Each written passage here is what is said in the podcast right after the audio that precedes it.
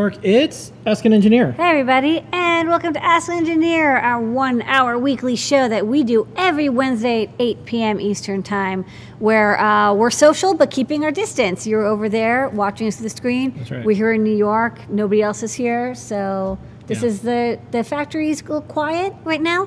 But uh, we got an exciting show for you tonight with all sorts of stuff like new products and new new product introductions. Uh, we got videos, tutorials, Circuit Python news, all that stuff, including a code. And uh, Mr. Lady is going to tell you all about it. All right, on tonight's show, the code is In It Together. 10% off on the Adafruit store all the way up to 11.59 p.m. Anything that's in stock. And this is for everything but Codecademy, gift certificates, and AdaBox. Um, the code is in it together because we are in it together. This is our entire team that was here one of the Fridays not too long ago. So there's about half of us in this photo. And when you place an order and use the code in it together, you support us, an open source hardware company here in New York City. And um, I'm going to uh, doing it. change change the order of the way we do things. So one of the things I wanted to talk about tonight is obviously there's a lot of things going on with COVID 19. Uh, there's school closures around the country. There's going to be transit things that are going on. There's events that are being canceled. But one of the things that we wanted to do over the last decade is have a, a place online every single week where people can get together no matter what. Lots of events that we couldn't make it to because we couldn't leave to travel to go somewhere because we're running Adafruit. Um, so a lot of people are now jumping in feet first into online videos, uh, working remotely, and we've been built like this for a long time. So um, one of the things I wanted to reassure everyone, uh, Adafruit's in New York City. New York City will probably be in the news because it's where um, a, a- lot of the uh, positive tests are coming out of. Uh, we'll be okay. Uh, Adafruit was born not too far from here, the shadow of where the Trade Center was. We watched the uh, Freedom Tower get built Yeah, every day. every single For week. years. and uh, that was a that was an area that was in recovery. Um, we started Adafruit uh, when things really started to take off. Uh, when we were an apartment company was right after 2008, and that was the financial crisis. I remember we needed to take our money out of the bank that uh, we had because we knew it was going to get shut down. Um, it was a good guess, but we took it out. We got a cashier's check so we could pay our taxes. So we wanted to make sure we did that. So um, other things that happened for the folks that have been watching the show for a long time, uh, Sandy hit not too long ago. Feels feels like yesterday, but it was you know like eight years ago. It was a long time ago. Um, not too long ago in, in, in how you know you, you think of uh, an event like that. And Adafruit was shut down for a while, and uh, we kept people updated on our blogs and any social media that we used at the time. We did uh, the live broadcasts when we could. Uh, there was no power. And uh, one of the things that was important to us, and this is again early on in Adafruit, we had just moved to one of the floors in this factory. We have since grown to three floors. Is uh, we paid all of our employees during that time. We're set up right now if things like that happen. Um, all of our Adafruit team members, um, you know, here's Shown here. Here's well, some of them. Some of 'em. Um, that's just a glimpse. Uh, everyone at Adafruit has paid time off the first day they start here. So we never wanted to do the accrued paid time off because a lot of people they get a job and they have to work you know 30 hours for every one hour of time off. We don't do that. Um, right now, if anyone has uh, any uh, sickness or illness, they should not come in and they don't have to worry about losing their jobs. They don't have to worry about time off.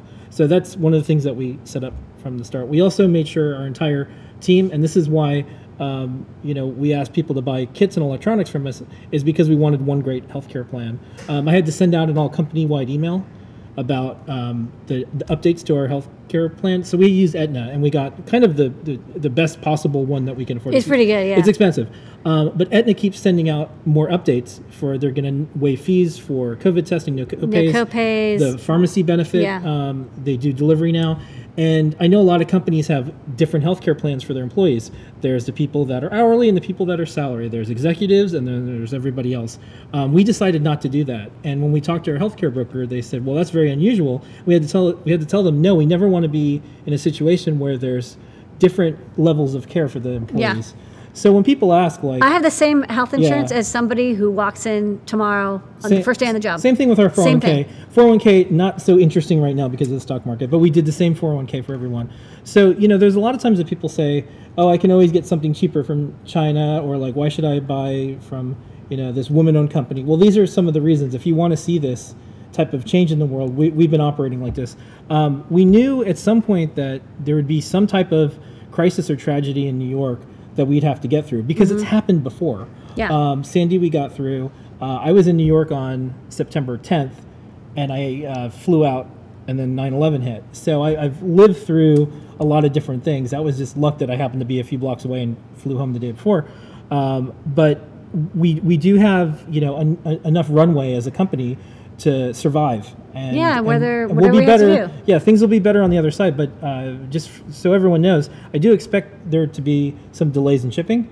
I expect uh, there'll be delays with us getting some parts Yep. from around the world. There'll be a lot of things.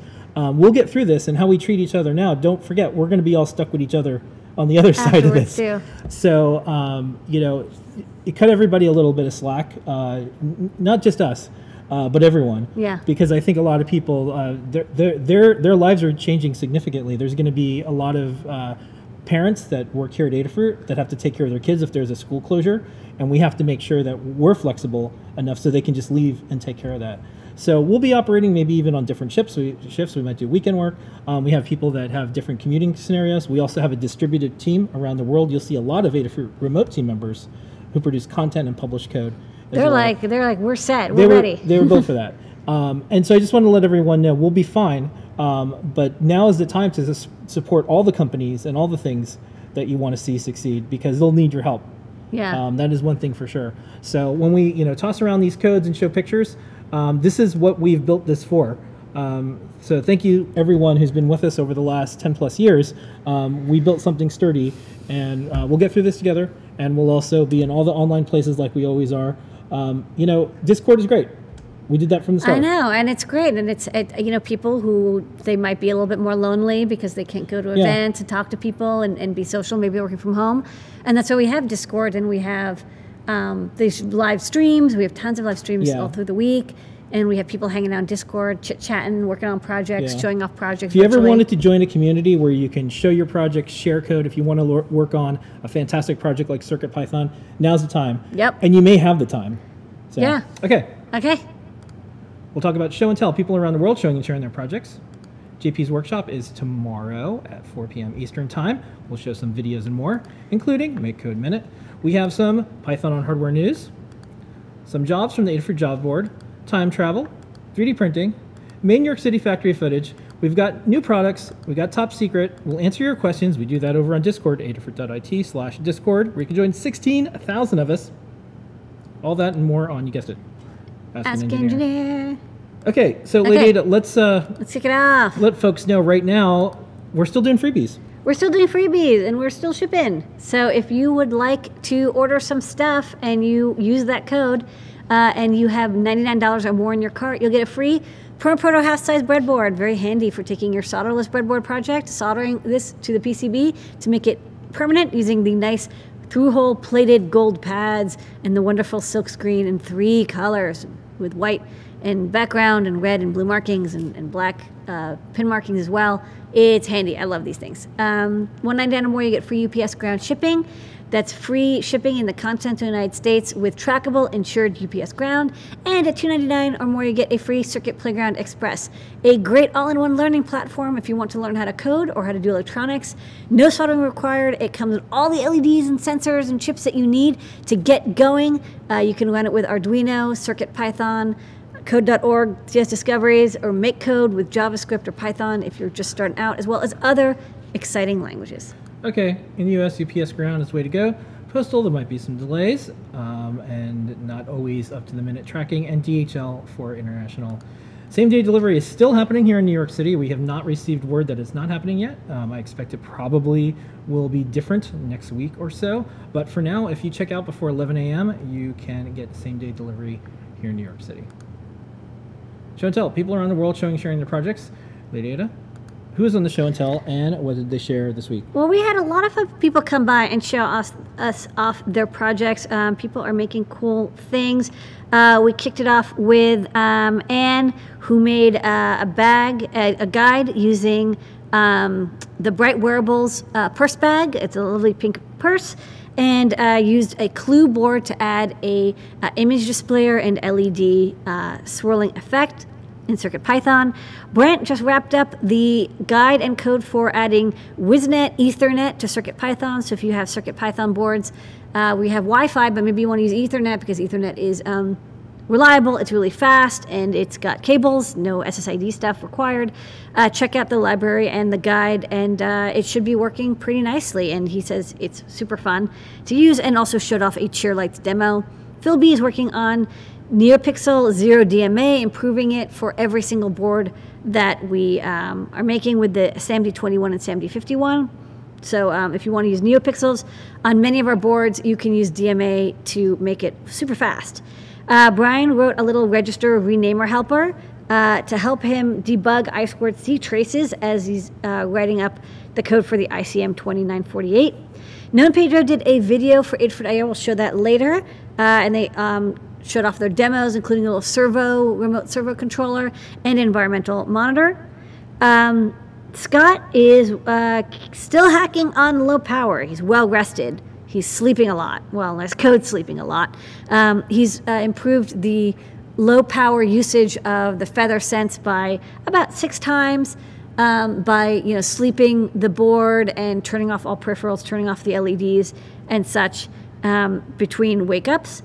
Um, JP is working on more egg drop uh, projects. So he is, I wrote up a guide, but he's going to add a little bit more on um, different ways to use a box and uh, rubber bands to keep your virtual clue egg from cracking.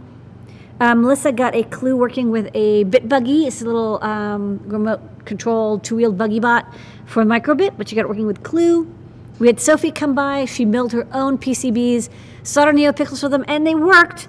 Uh, Drew learned, uh, sorry, Helen learned that she has to use teardrop uh, effects on Flex PCBs uh, for her uh, sewable synthesizer project. So learning a lot with that. More coming soon with sewable synthesizers. And uh, Drew also showed off a PCB that's going to be in the OSHWA swag bag that uh, people will be getting, even though um, we're not physically all showing up here in New York. You'll get that bag shipped to you, and you can follow along, learn how to solder surface mount components with Drew's uh, LED Blinky kit. All right. All participants of the Show and Tell get an as seen on Show and Tell sticker. Email support at adafruit.com. If you're a kid, please have a guardian like entity email for you. Tomorrow, 4 p.m. Eastern Time, is JP's show, JP's workshop. JP will be showing you a variety of things. Here is a preview of some of the things we're working on with the egg drop.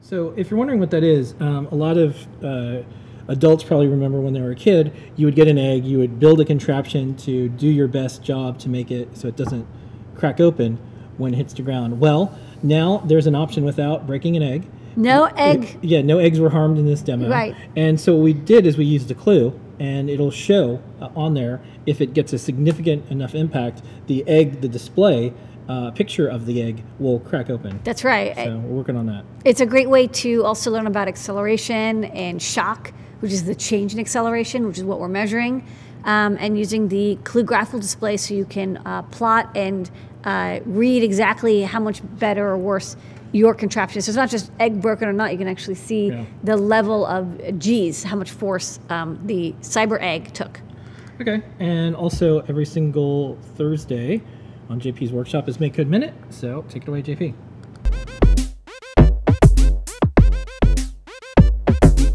What I wanted to show today in the Make Code Minute is how you can use JavaScript to alter the functionality of some of your code blocks to do things that the code blocks themselves can't do. Uh, so what am I talking about here? Let's take a look at my overhead. And uh, I have a Circuit Playground Express here. When I press the A button, you'll see I'm going to light up the LEDs one at a time, starting with LED 0 and running up to LED 9 and that's easy to do in blocks. I'll show you how. The thing that's not so easy to do in blocks is to run it in reverse. So I'm using this B button, and that actually takes them from 9 back down to 0. Uh, so how do you do that? Here's what happens when I press button A. Um, I am setting all the pixels to black, and then I'm using this for loop. And the for loop essentially takes a variable that's called index in this case, and it runs it as 0 to the number that you put at the top of this thing. So it's going to run it 10 times. It's going to go 0, 1, 2, 3, 4, 5, 6, 7, 8, 9. Each time it iterates, it adds 1 to that index value. So that means that we can set the pixel color at LED 0, 1, 2, 3, 4, 5, 6, 7, 8, 9. And I'm pausing a little bit between them. But there is no block that allows me to change this number. I can't say go from 9 to 0 and subtract. So I'm going to do that in JavaScript. And the way to do that is to just take our code from blocks over to JavaScript. And what I did was I just looked at how did that first one work. I copied and pasted that, and then I reversed things. So I said, here's my, here's my duplicate of it. I said, let's take that uh, index and give it a new name, so it's unique. So I said reverse index, rev index, is 9. As long as it is larger than or equal to 0, we're going to proceed. And then every time the loop runs, we do this rev index minus minus, which is the same as minus 1. Uh, the rest of the code is the same. If I head back to blocks, there is my code block. It, uh, it gets it. It realizes, okay, you did something over in JavaScript. We can't represent that in pre-baked blocks, but we'll give you this little gray uh, sort of non-editable block that shows you what that code is, which is your signal to head on over to JavaScript land if you want to edit that. Uh, and so that is a way that you can get new functionality from a block by heading over to JavaScript inside of Make Code. And that is your Make Code Minute. All right, and don't forget JP's workshop tomorrow at 4 p.m. Eastern Time. All right, it is now time for Python on Hardware News. Blinka, blinka, blinka. So, uh, some significant news, in my opinion, uh, as someone who works on this newsletter and watching this thing called CircuitPython. Um, Serpente is now a success story. Um, the title of our newsletter this week was uh, CircuitPython Empowering Makers to Make Businesses. So this is a Serpente. It's from Arturo. Um, you can see it's 15 bucks uh, a pop. Uh, we sell them on Adafruit. That's right. And they're also on Tindie.com. They have uh, pretty much universal five-star reviews. Arturo was able to make hardware and not have to worry about the software as much because Arturo used CircuitPython. So CircuitPython, much like Python, is one of those batteries included every time there's an update. you She get gets an update. And one of the things, because I wrote this up as one thing, uh, as far as like a little mini case study, as they say in the biz world, um, Arturo sold 400 of these. That's a Couldn't have lot. done it without the awesome power of Circuit Python, and um, it is something that we see taking off. Um, for open source hardware makers or pretty much anyone, um, Sony today, uh, they uh, their their board, the uh, Spresense, yeah. um, they get all the new features of CircuitPython every time there's an update. So they just send their customers over to circuitpython.org/downloads. There's a picture of the board, and it's literally just as just as easy as dragging and dropping a file, and now you've got the latest version of CircuitPython. yeah. so- and we're adding more and more. We just added ulab. It's going to be coming out in a new release. We're working on adding RG matrices. There's a lot of stuff that you don't have to worry about if your board is ported to CircuitPython and is part of our, our build platform. We have like 100 and plus boards that are already in there. Yeah, it's very and so. I, I expect this is going to be very similar to um, what I saw when I uh, was writing about Arduino. So a million years ago, I wrote an article, "Why Arduino? One, why it's here to stay." And at the very end, I said the things that are that make an electronics platform successful. That's going to happen no matter what the shape of the board. And this reminds me of that. So what I'm seeing is people that do hardware, they're like, how can I focus on the hardware? How can I keep the cost down? How can I make something that has Bluetooth? How can I make something that has Wi-Fi? How can I make something that has a display? All that stuff just delays your ability to ship hardware unless you can get something that's baked in, open source, and there's a big community behind it, so there's frequent updates.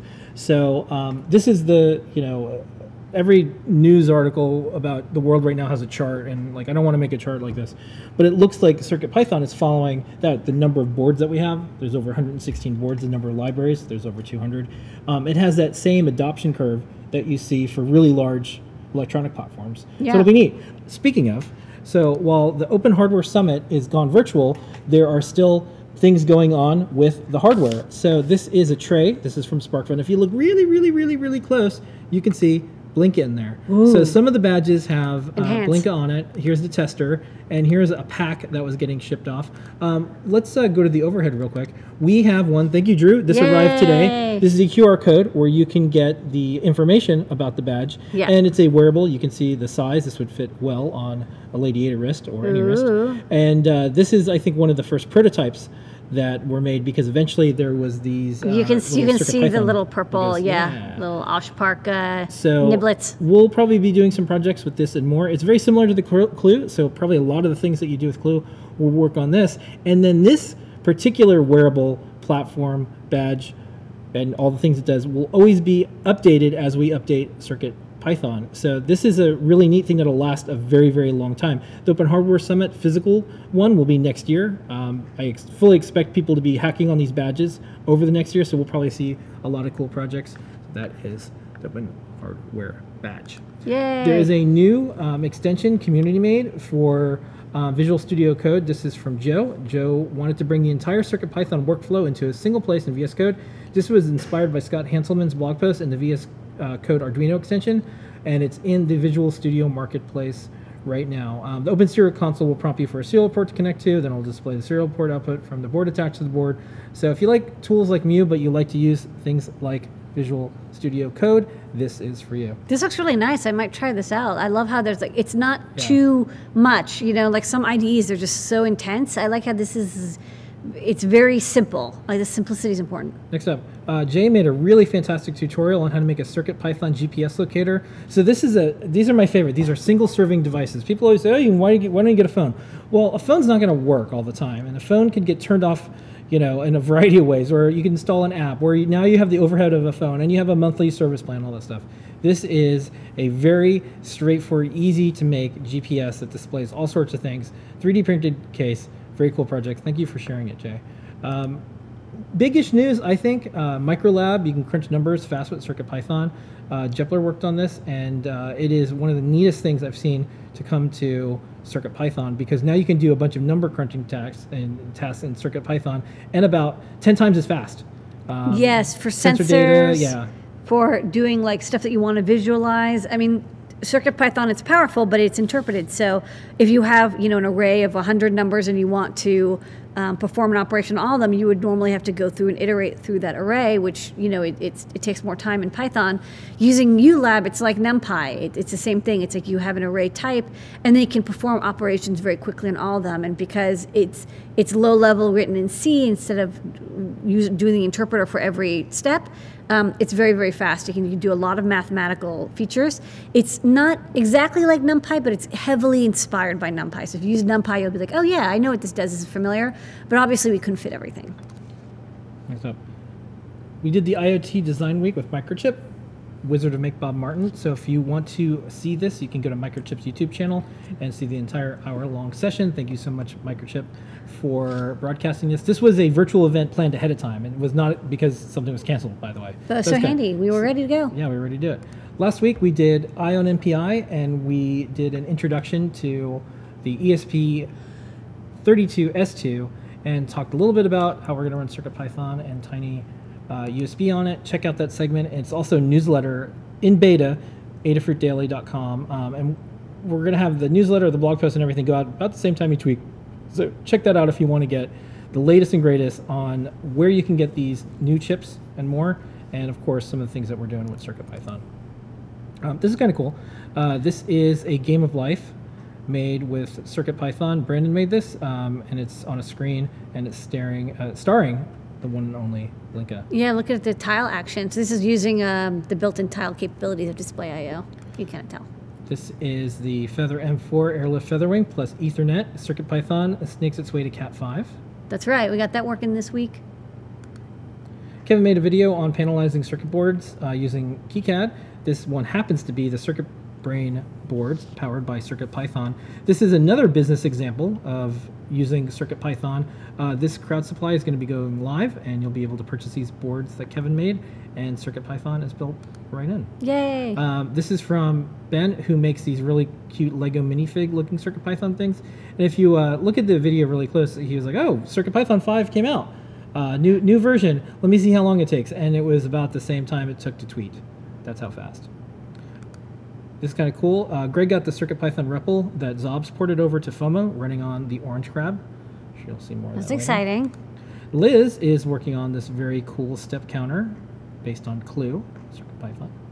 Um, special shout out and thanks to NovelBits. They do an excellent Bluetooth industry report. Yep. And uh, this is like when um, when like a, a like a Bluetooth celebrity, uh, you know, Senpai noticed us. You know, like this is neat. They, they they are the standard for I think the best Bluetooth newsletter. Yeah. Uh, I do subscribe to a bunch, and uh, it was great to see our board in there. So if you haven't already, check out the Novel Bits Bluetooth industry report, especially if you're into this stuff.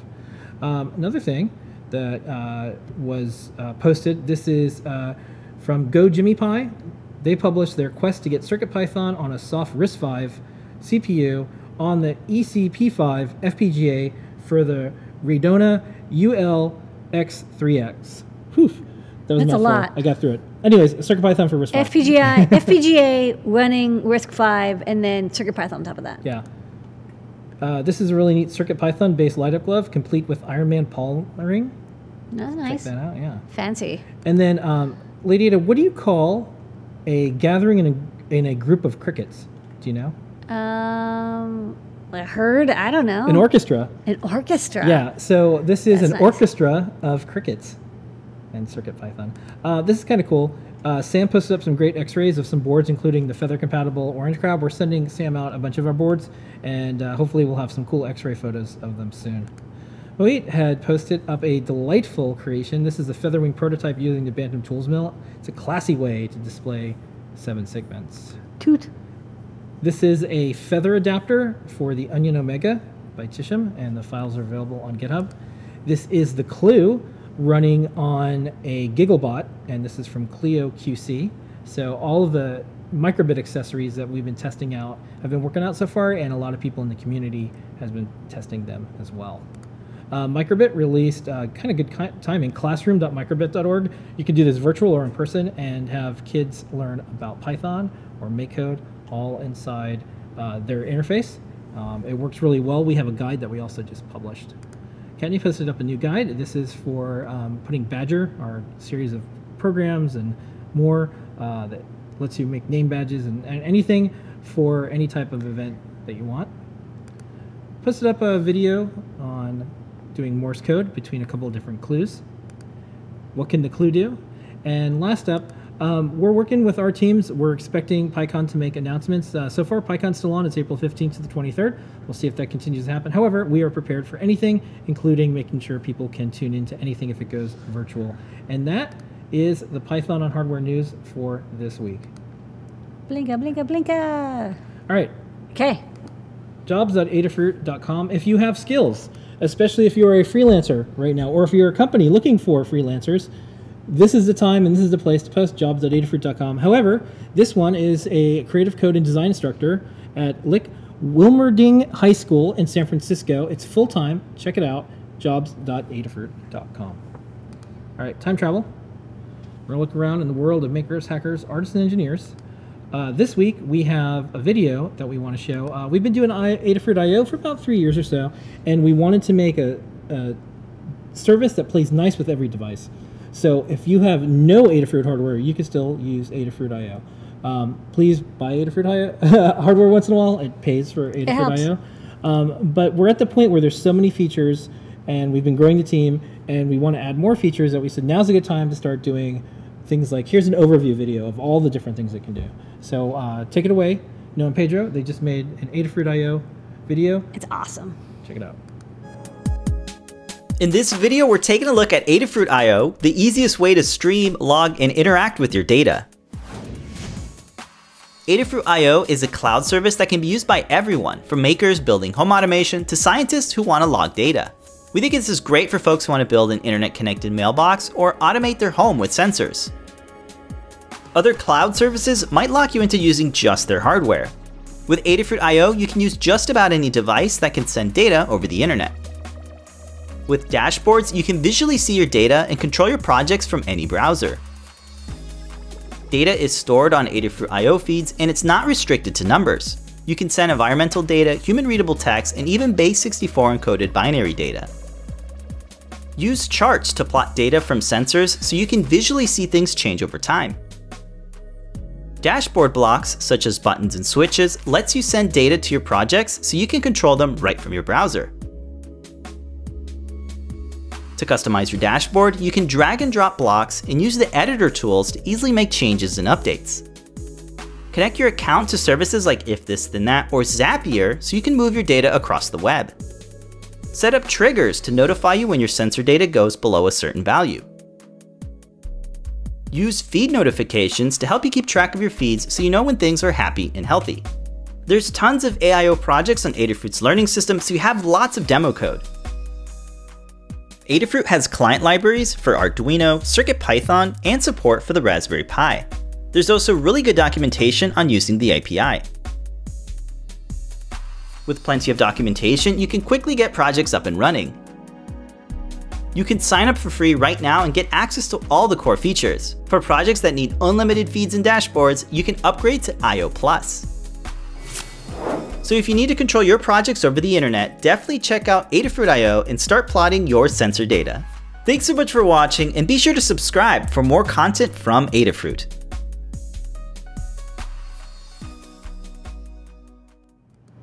All right, other things in the news. Um, MagPi is coming to the US. So just like we had the um, announcement and deal that we're trying to help Hackspace with, MagPi has the same thing. Yes. So uh, check out magpi.cc forward slash Adafruit, and that'll get you 12 issues for $60. They're free Raspberry Pi Zero. Um, just to be clear, we get nothing for this. We are just helping. So what we wanted to do is help them get their US subscribers going, because if they don't have US subscribers, they're not going to have a magazine for US customers. Same thing with Hackspace. So I think they did pretty good with Hackspace, um, but you could still And they're a subscribe. great they're a great pair. MagPi, Raspberry Pi focused, Hackspace, everything focused. Yeah. So if you want to support um, the Raspberry Pi Foundation specifically, go get a subscription. You get a free Raspberry Pi Zero. Go check out Hackspace. You get a free Circuit Playground Express. Check it out. Okay. Other things that are going on um, in the world. Uh, Open Hardware Summit is virtual, so um, definitely check out. Uh, our Discord right now if Yep. you want information, but they have a Discord server now. You Yep. can get the link, um, the Discord link in our server or on um, 2020.oshwa.org, and you can see a list of the things. So it's going virtual. Um, they have the hashtag, which is pound OHS 2020 virtual. You can sign up for um, uh, emails. They have a link there. You can take the open source hardware survey, um, and then you can, uh, if you want, get 2021 tickets already. Um, my suggestion, if you're going to sponsor Open Hardware Summit for next year, do it as early as possible because your logo is there for all the entire year. Yeah, and also help them out because Yeah. it's it, everything is very exciting, Yeah. and I'm sure a lot of uh, work went into trying to get it, you know, happening here in New York, and Yep. now they have to plan to do that next year. On Friday as well, there'll be uh, the sessions virtually, and you'll be able to get those on a variety of streaming services. So uh, we're all figuring this out together. So check it out and support the Open Hardware Summit. And uh, I know Drew is in Discord right now. You can get all the links to that and also from our team at any time. Okay, Lady Ada, there is 2,154 guides. What is on the big board this week? We had a lot of guides this week and from last week. Uh, I'll start at the bottom right. Carter wrote um, a really cool guide on using two clue boards to send Morse code messages back and forth um, using the buttons on the front of the clue for dit and da. And there's even a cheat sheet for all your Morse code decoding and encoding needs. And uh, as when you pair the two clues, you can be up to 50 feet away and then send messages to each other surreptitiously using Morse code. Melissa wrote up a guide on using the Bluefruit dashboard using Web Bluetooth. So you can now use any computer uh, with a Chrome browser, which is like pretty much every computer, and you can connect to the Clue or to the Feather Sense or to Circuit Playground Bluefruit and uh, get temperature and light. Whatever sensors are available, they'll pop up on the dashboard. So it's a really easy way to get that data and immediately view it. Um, there's even a little 3D model of a rabbit that spins around if you have an orientation sensor, like in the Sense or the Clue. Jeff Epler wrote um, a guide. He helped uh, get ULab, Microlab um, merged in from MicroPython into CircuitPython. There's a little bit of work that went into that um, to make it compatible with both and also to Im- improve it. He also added a couple things like convolution, so you can do um, filter convolutions a lot easier with ULab. and he wrote a guide with lots of examples, such as doing FFTs to get uh, spectral data, uh, doing convolutions and, and filters, summing a lot of numbers, including um, how fast, how much faster it is to use ULab than to do it in pure Python. Um, so definitely, if you have sensor data that you want to manipulate or large arrays of numbers that you want to manipulate on a Circuit Python board, you'll need one of the larger boards like the M4 or SAMD51 or the STM32F uh, 4 series uh, with a lot more flash because the, the micro lab is a big project. But it's great to see, you know, people always ask, like, is there NumPy available for CircuitPython? And now I can say, yes, something very similar is available. Um, a lot of things that you want to do, you can now do with microlab. Uh, we also did a little uh, one page uh, Raspberry Pi computer quick start guide. That's because a lot of people were just like, I have a Raspberry Pi 4. What do I need to get started? How do I burn an SD card? All that stuff. So it's a, it's a quick start. It doesn't go into detail, but if you just you need to get your Raspberry Pi computer up and running, go to this one page guide. Uh, and we wrote this because JP needed it for his Bluetooth LE sensor nodes to Raspberry We'll Pi Wi-Fi bridge. right yeah, after you're done. I it's one. it's cool because it basically lets you take any of our Bluetooth low energy boards um, that have sensors built into them, and they almost all have at least one or two sensors built in, and uh, emit that sensor data over advertising packets, which then gets picked up by um, the Raspberry Pi, which has built-in Bluetooth for the Raspberry Pi 4 or Pi Zero W, and um, then it takes that data, the advertising data, and then it uploads it to Adafruit IO. So you can plot and store data from all your sensor nodes using Bluetooth. And Bluetooth is such a, such a common protocol. Um, it's great for use as a sensor node. Um, and then by using advertisements, you don't have to do any pairing or anything. You're just listening in for this emitted data. Brent wrote a guide uh, as well as a library for using Ethernet, using the WIZnet 5K series chipsets. That's very common. It's pretty much what everyone doing Arduino Ethernet is using. Now it's ported to CircuitPython, and he said it's really fast and super easy. No SSIDs required. Just plug in that cable, cable, click, and uh, you can connect to the internet. Um, check it out. He's got example code on using requests, uh, connecting, as well as customizing uh, your connectivity, like DHCP, if you need to like tweak your DNS and stuff. Um, we had the uh, LPS 25 barometric pressure and temperature sensor come out this week. So it's a really nice, uh, fully molded sensor from ST for barometric pressure and um, temperature. Uh, we've got guide for it. This breakout um, has Arduino code and CircuitPython code in Python code, so you can use it with any computer or microcomputer that uh, basically you can use with Arduino or Python. Get pressure set data into your uh, code. Um, Kattni and um, ooh, what was the other person? Alvaro.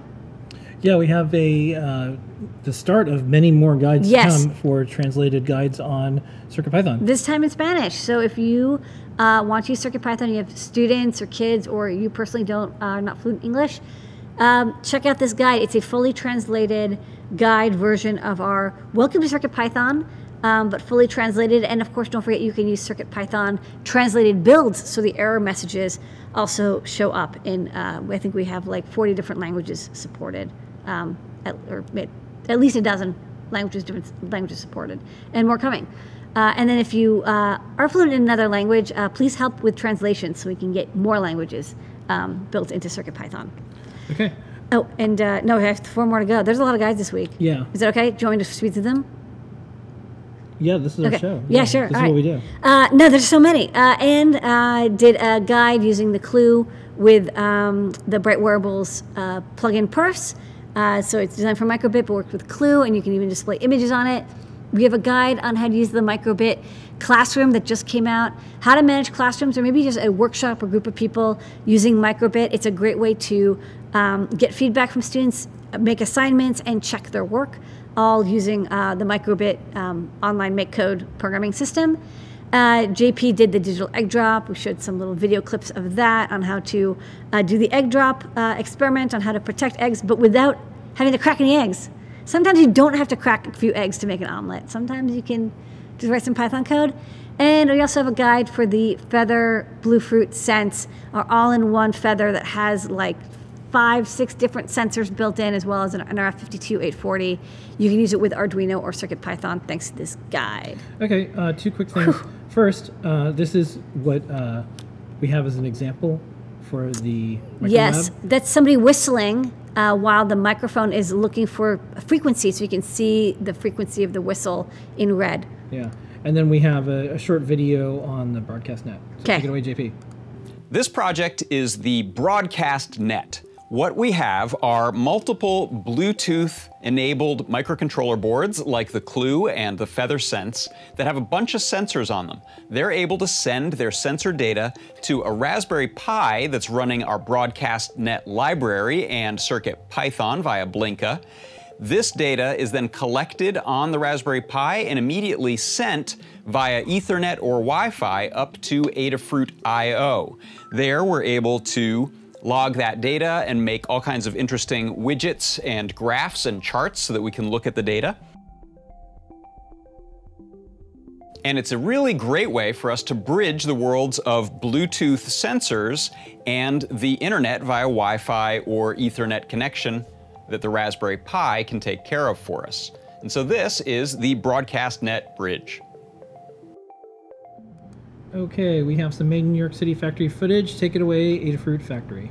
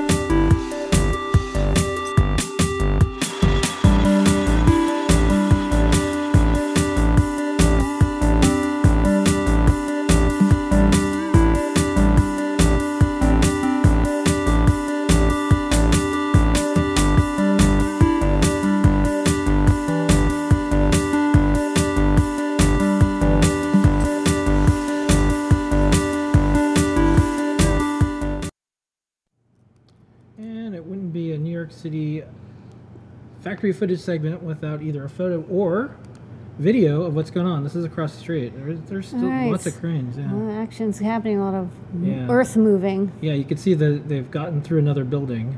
So Yeah. yeah, Disney's building across the street from us. So this is a time lapse of this that we shoot out the window from the pick place machines every week.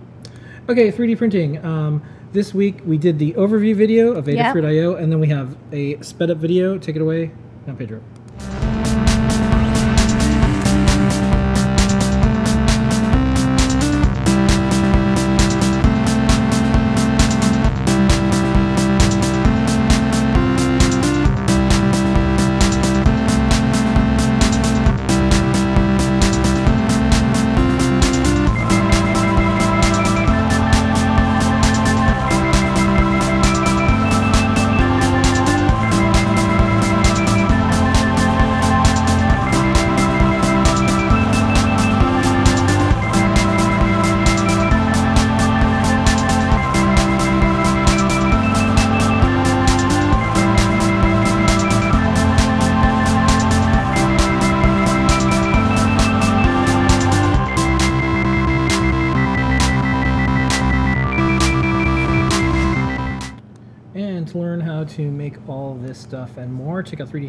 3D Hangouts with Noe and Pedro every single week, 11 a.m.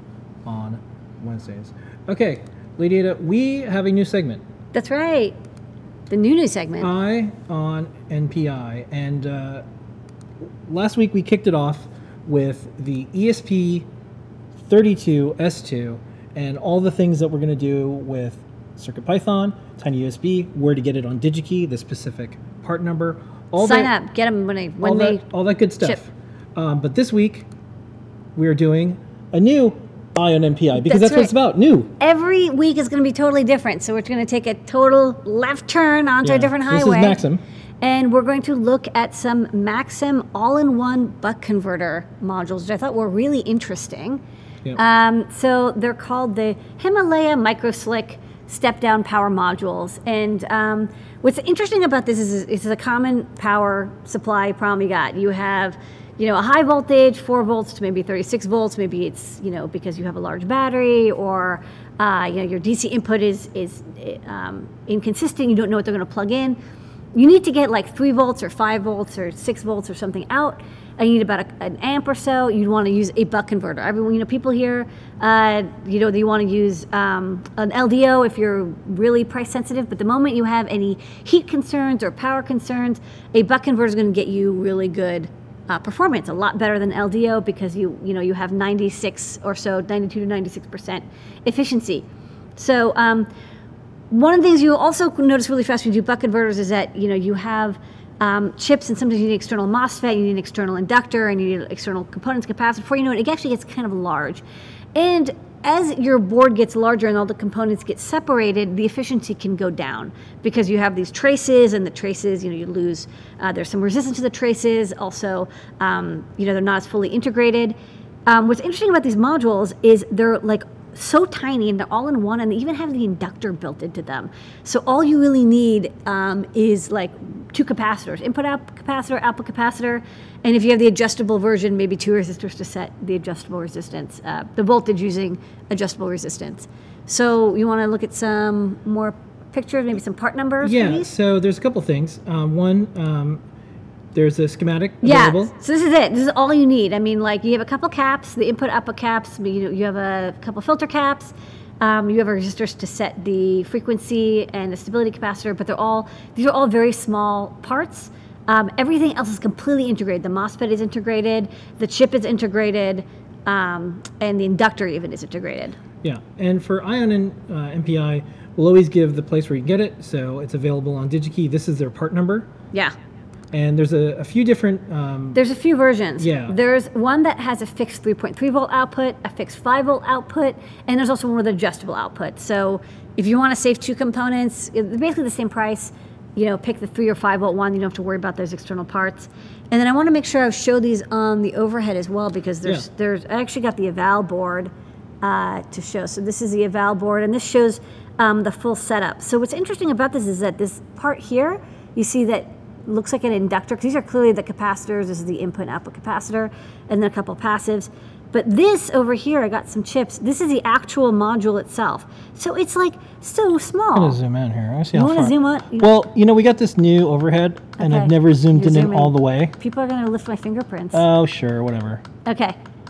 So this is tiny. This is only a few. Whoa, whoa, whoa. So close. Whoa, so close. This is it. We are in the chip. it's too small. Okay. Um, so it's you know the chip is wire bonded in. There's got the FET is built into it, so it's uh, fully synchronous. And then you see the the inductor is bonded on top. Um, so one of the things that they showed off with this is that it's also extremely uh, high efficiency because everything is so integrated. So it's a little bit more expensive than getting all the separate parts, but nothing's going to beat this on size and efficiency. If you you know if you if you have a wearable or you have a small device like a camera or sensors and you need it to be as efficient and as small as possible, um, this would be a very nice buck converter to use. Okay. And uh, as we explored the Maxim site, uh, we saw video, and we're going to play their video that they had. It's about a minute long from one of their events. Today I'm talking about the Himalaya Power. We have our switching regulators here, 60 volts max input voltage with integrated FETs. And today we're comparing against competition. So we have a fully synchronous device against a competitor who is asynchronous, converting 24 volts to 5 volts. And how do you compare them? Usually with efficiency. Today we can share that efficiency in terms of an actual visual representation with the thermal camera. So with the thermal cameras, you can actually see the difference in color on the screen. So on the left, you can see that we are much cooler the blue representation and a max temperature of 55 degrees actually shows that we are cooler than competition, where you can see the red and white actually uh, projecting about 95 degrees in terms of temperature. So the asynchronous solution is going to be less efficient. It has an external diode. We are fully synchronous, so we have internal FETs, which is definitely going to be more efficient and have less resistance. On the right side, we also have a 2 amp solution, where competition does have an actual synchronous solution, much like ours. However, even using an exact inductor and same switching frequency, we are still more efficient, and that represents an even cooler solution for maximum versus competition of about three to four degrees. So in both cases, it's important to actually be more efficient. Whenever you have more heat, you need more external components. Maybe you need airflow, maybe you need an external heat sink.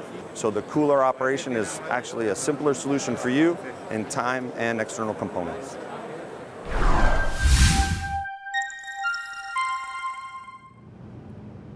And that's week. That's this week's Eye on NPI. Yes. Check it out. These are so cool. I think, you know, for making a very small device, needs to have flexible power input. Um, and I just need to be as small and as efficient as possible, especially if you got a small battery and you want to make sure that you use that battery well.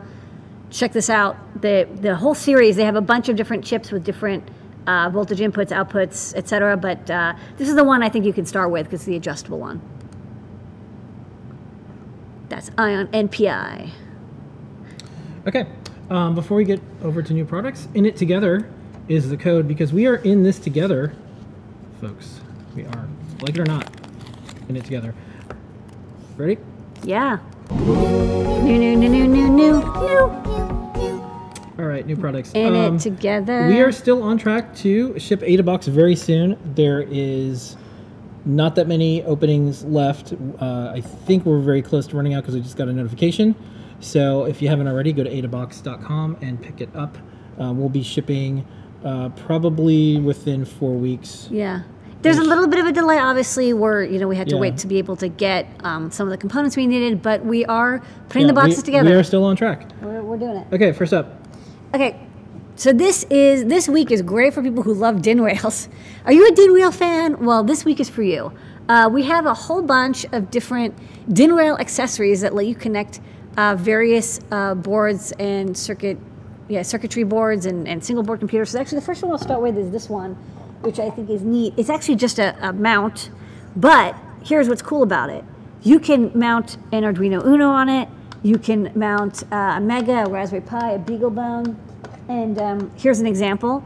Of, it's got mounting holes for all of them. So it's a nice side mount. Uh, it doesn't have any you know breakouts or anything. It's just a mount, but it comes with that DIN rail connector. So you know if you have like a, a little DIN rail here, I'm going to just uh, demo it. You slide it on, and then you can bolt it down, and it's always hard to get going on live video. Okay. Uh, so then you can slide onto the DIN rail, and you can add. Um, It's like a roller boards. coaster for your electronics. It is like a roller coaster, but you know, for industrial use, I think this is a, it's a nice. It's more like a monorail train. Yeah, it's a monorail. So this is a nice monorail for your electronics. Um, this pairs very nicely with something what we put in stock a couple weeks ago, which is our 40 pin terminal block breakout. This is sold separately, um, but you can uh, also put this on the railing and then plug it in over via this cable. So you have a full, uh, hold on. Uh, so you can have the Raspberry Pi or BeagleBone or whatever plug in, have the terminal block, and then you can have um, USB and Ethernet come out here, power, and then uh, the GPIO if you want to connect this to something. So for industrial uses, um, or just you know you want to organize your single board computer life, uh, these DIN rail add-ons are great. Okay.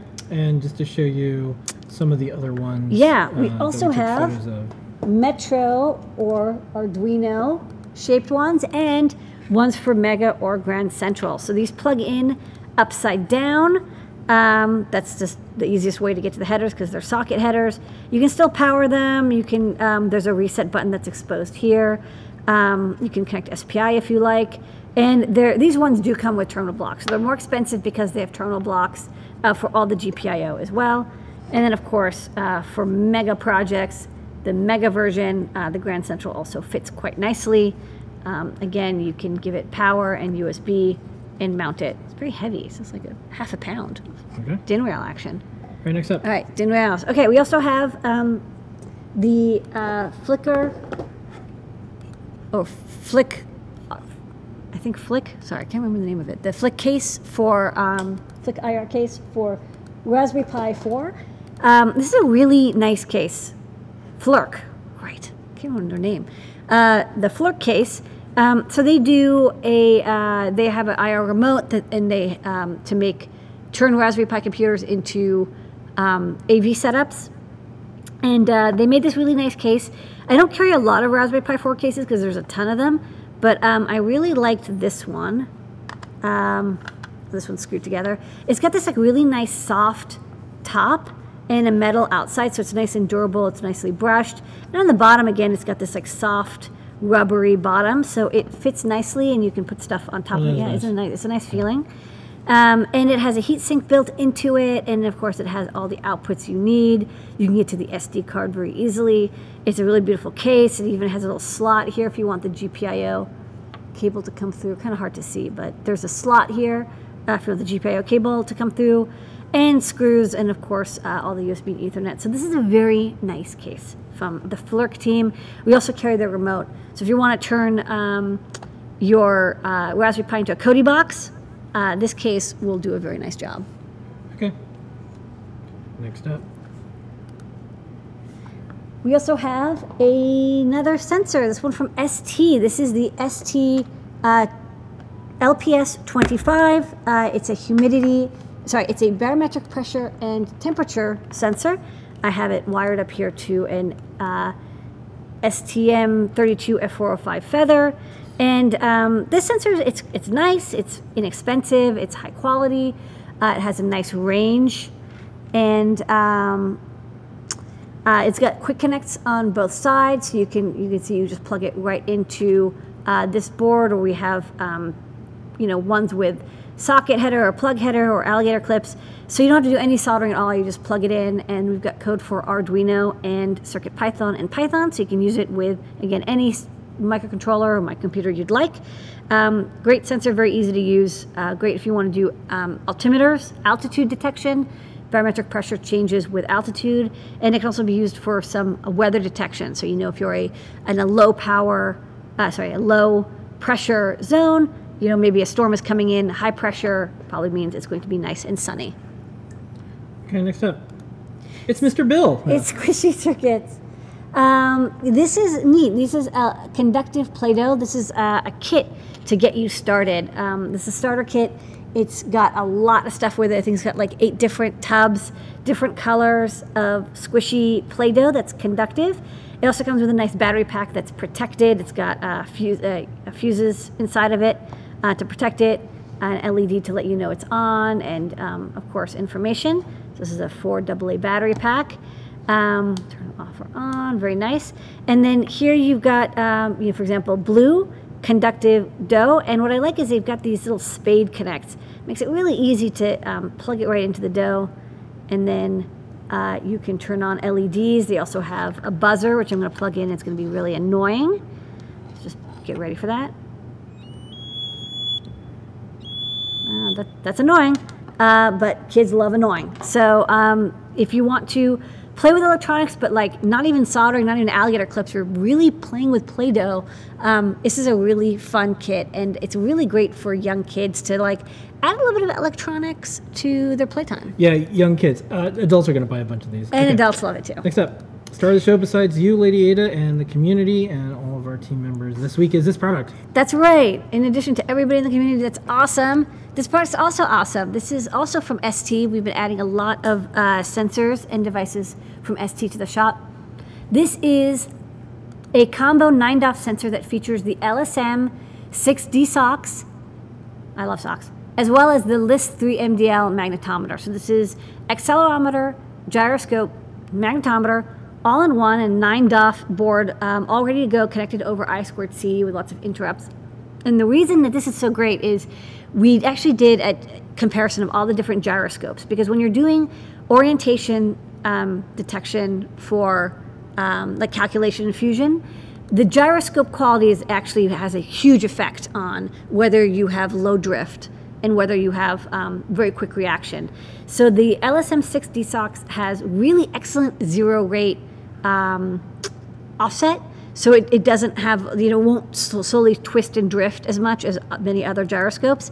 And it got very low noise. Like when you're sitting on a table and it's not doing anything, um, it's like 0.1 degree per second change. It's very, very minor um, noise. And so you're not going to see a lot of jitter in your um, orientation detection. So, you know, fuse this with uh, Mahony or NXP uh, fusion algorithm um, or Madgwick. We've got a library for how to do that, and you can get 3D orientation data out. And this so far has been one of the nicest sensors at a very good price um, for getting orientation data. You're going to like this a lot if you're coming from you know, an MPU 6050 or you know some other earlier uh, IMU sensors. This is a nice, nice nine DOF pairing. Products. Yes, new products.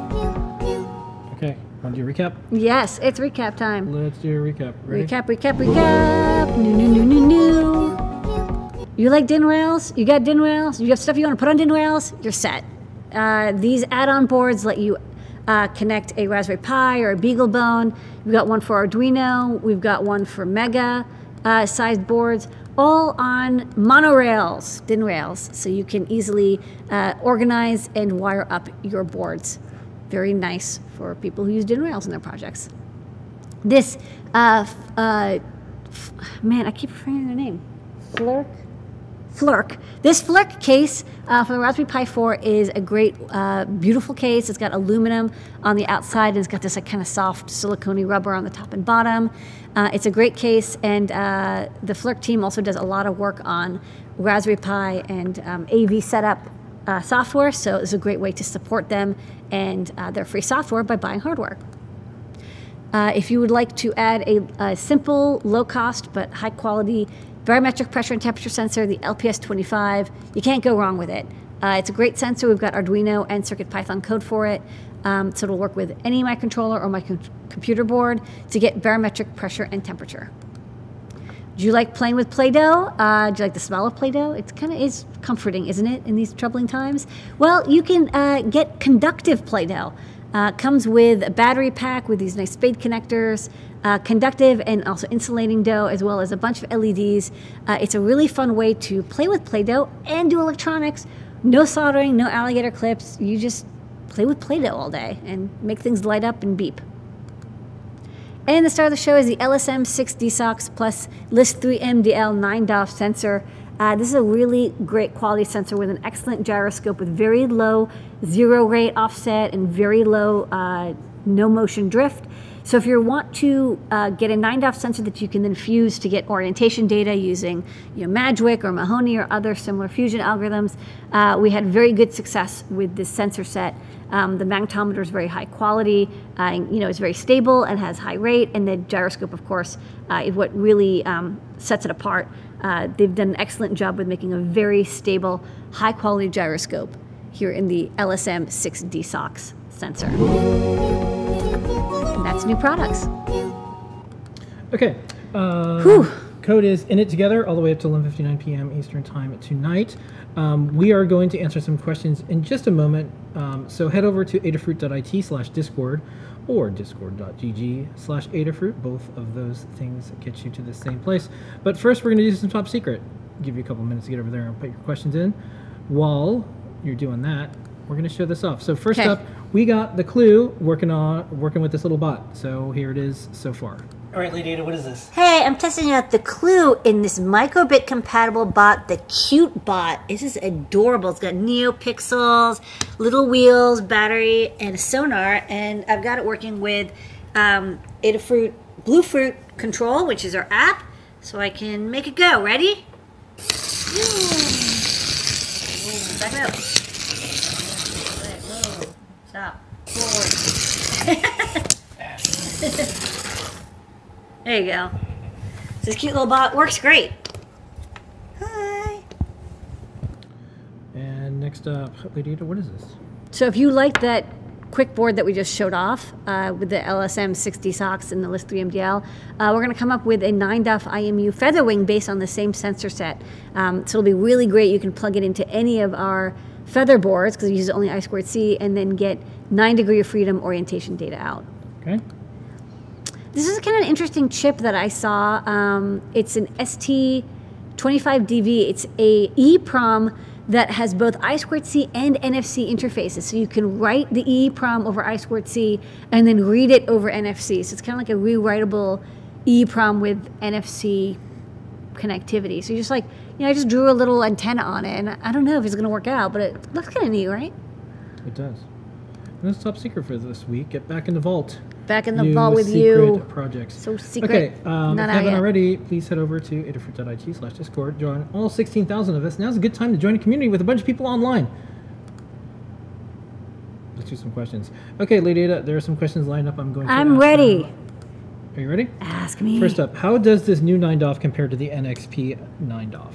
It's a little bit better. Um, I think that? The- LSM6DSOX. It's I, I you know I did a comparison of every gyroscope because that's what, again what really de- determines the uh, the quality, and you know I think the noise, um, the offset in the noise on the LSM6DSOX was quite low, and also NXP. I, I'll say like I I have liked that um, sensor set for quite a bit, but they had a lot of difficulty for like a year. I couldn't get those chips, um, so it makes me a little nervous about using them um, because like we now have them, but for like 10 months uh, they were completely unavailable um, Okay. and unclear why. Next up, how are you deciding whether you add a crystal to the SAMD based product? Some have it like the Feather M0, and some don't, like the Itsy Bitsy M0. When price This is a good question, Yeah, when price and size are at a premium, like the Itsy Bitsy, I just did not have space, or on the Circuit Playground Bluefruit, um, we didn't have, um, you know, we had to reduce the bill of materials as much as possible. I don't put the crystal on, but um, for, you know, and then um, for the Feather NRF 52840, there's a crystal, because it's designed for everybody to use, and, and if they want to use it for low power or RTC usages. But then on the Feather Sense, I ran out of space. I had to remove the crystal. There was no way to, to make room for the micro, uh, microphone. Got it. Uh, you know, it you, you always have to have at least. Um, you tend to need to have at least one crystal. Um, there's built-in oscillators inside uh, a lot of ARM Cortex chips, and especially with the SAMD series. Um, you know, it's good to have a crystal, of course, but you can synchronize um, against the one kilohertz USB pulse, and that'll get you uh, really close and, and has been very successful for us. So, you know, if I have space and the budget, I'll put it in, but if not, it's not essential. You can do without it. Okay. All right. Um, I'm not quite sure. Maybe someone in the chat can answer this one. Is there a GUI designer included with the Node-RED environment? How do you create a GUI panel that talks to Node-RED? You know, I've never really used Node-RED, but I know there's a lot of tutorials online. Yeah. So people might know in the chat, but um, definitely check out like YouTube for videos on Node-RED. Okay. Um, for the chip that can do rotation, um, 0.1 degree per second, is it sensitive to notice the rotation of the Earth? No, because you, the, you're you're moving with the Earth, um, so you can't use that to detect the Earth rotation. Um, it's also it does have a little bit of noise. It's meant for you know you're moving something in 3D space, not for detecting like the planet you're on moving. Um, there's a magnetometer that can tell you where north is, um, but then again, you know, as you're moving, north is moving with you. Okay. Uh, let me check the next room. I think that might be it for questions. I think someone's typing. So if they finish their, typing their question, that's always a tricky thing when you see the typing because it's like, do you wait? You don't do know. do What does do? that do you mean? What I know. We had this What discussion. What do you do? What do you do? What do you do? Yeah. Yeah. Okay, thanks. So without a USB connection, it's less stable without an external crystal. That's right. It's there could be some error. It could be like one to two percent error. Um, the only real way to know for sure to have it output a uh, square wave, you know, from a timer out on a on a pin, and measure it with an oscilloscope or a logic analyzer, and you'll be able to see that it does change a little bit. But again, does it matter? It probably not. Um, for some cases, you really do need a high precision uh, timing, but for a lot of cases, you don't. Okay. Um, those are our questions for tonight. Yay! But, But- don't forget, if you go to adafruit.it slash discord, we're there 24 7. I'm there. Join all of us. Now is a really good time to meet new people, share your projects, join this community. We've been doing this for a decade. Lots of people working from home. Lots of people are doing things where they have a lot of computer time. Yep. It doesn't have to be antisocial. We founded Circuit Python on the idea code plus community. It's It- in the name. It's just as important as the code is the community. So do check that out. Um, we're not gonna do a giveaway this week because I don't know what's gonna be going on. So We may not be able to ship yeah, it. Who knows? there's a lot. There's a lot of uh, things that we I, I don't know what's gonna happen next. So I don't want to um, have to figure out how to get this free thing to someone today. Um, but we'll have probably a bunch more online stuff that we're doing. I might even do like a giveaway hour coming up soon. Yeah, sure. Crazy times. We've done that. Uh, we've done that before. So that is our show for Thanks, the week- everybody. this week. Thank you so much. Uh, special thanks to all the Adafruit team members, both here and remote. Uh, Jesse Mays in the Adafruit Slack. Thanks, Jesse May. Handling things behind the scenes. Thank you so much, Thank you, Jesse thank you, May. thank you, Jesse May. Thank you, everyone, so much. Don't forget the code is in it together. We are in it together. Your code, your purchase helps us keep this thing going. We'll get through anything together, everybody. Hang in there, hold tight, take a deep breath, share something, makes you feel good. And hang out with us online. We'll see everybody next Be week. Be virtual, and don't forget OSHWA is also this weekend, and anyone can tune in. Yep. All right, here is your moment of Zener. Bye, everybody. See everybody next week. Stay safe.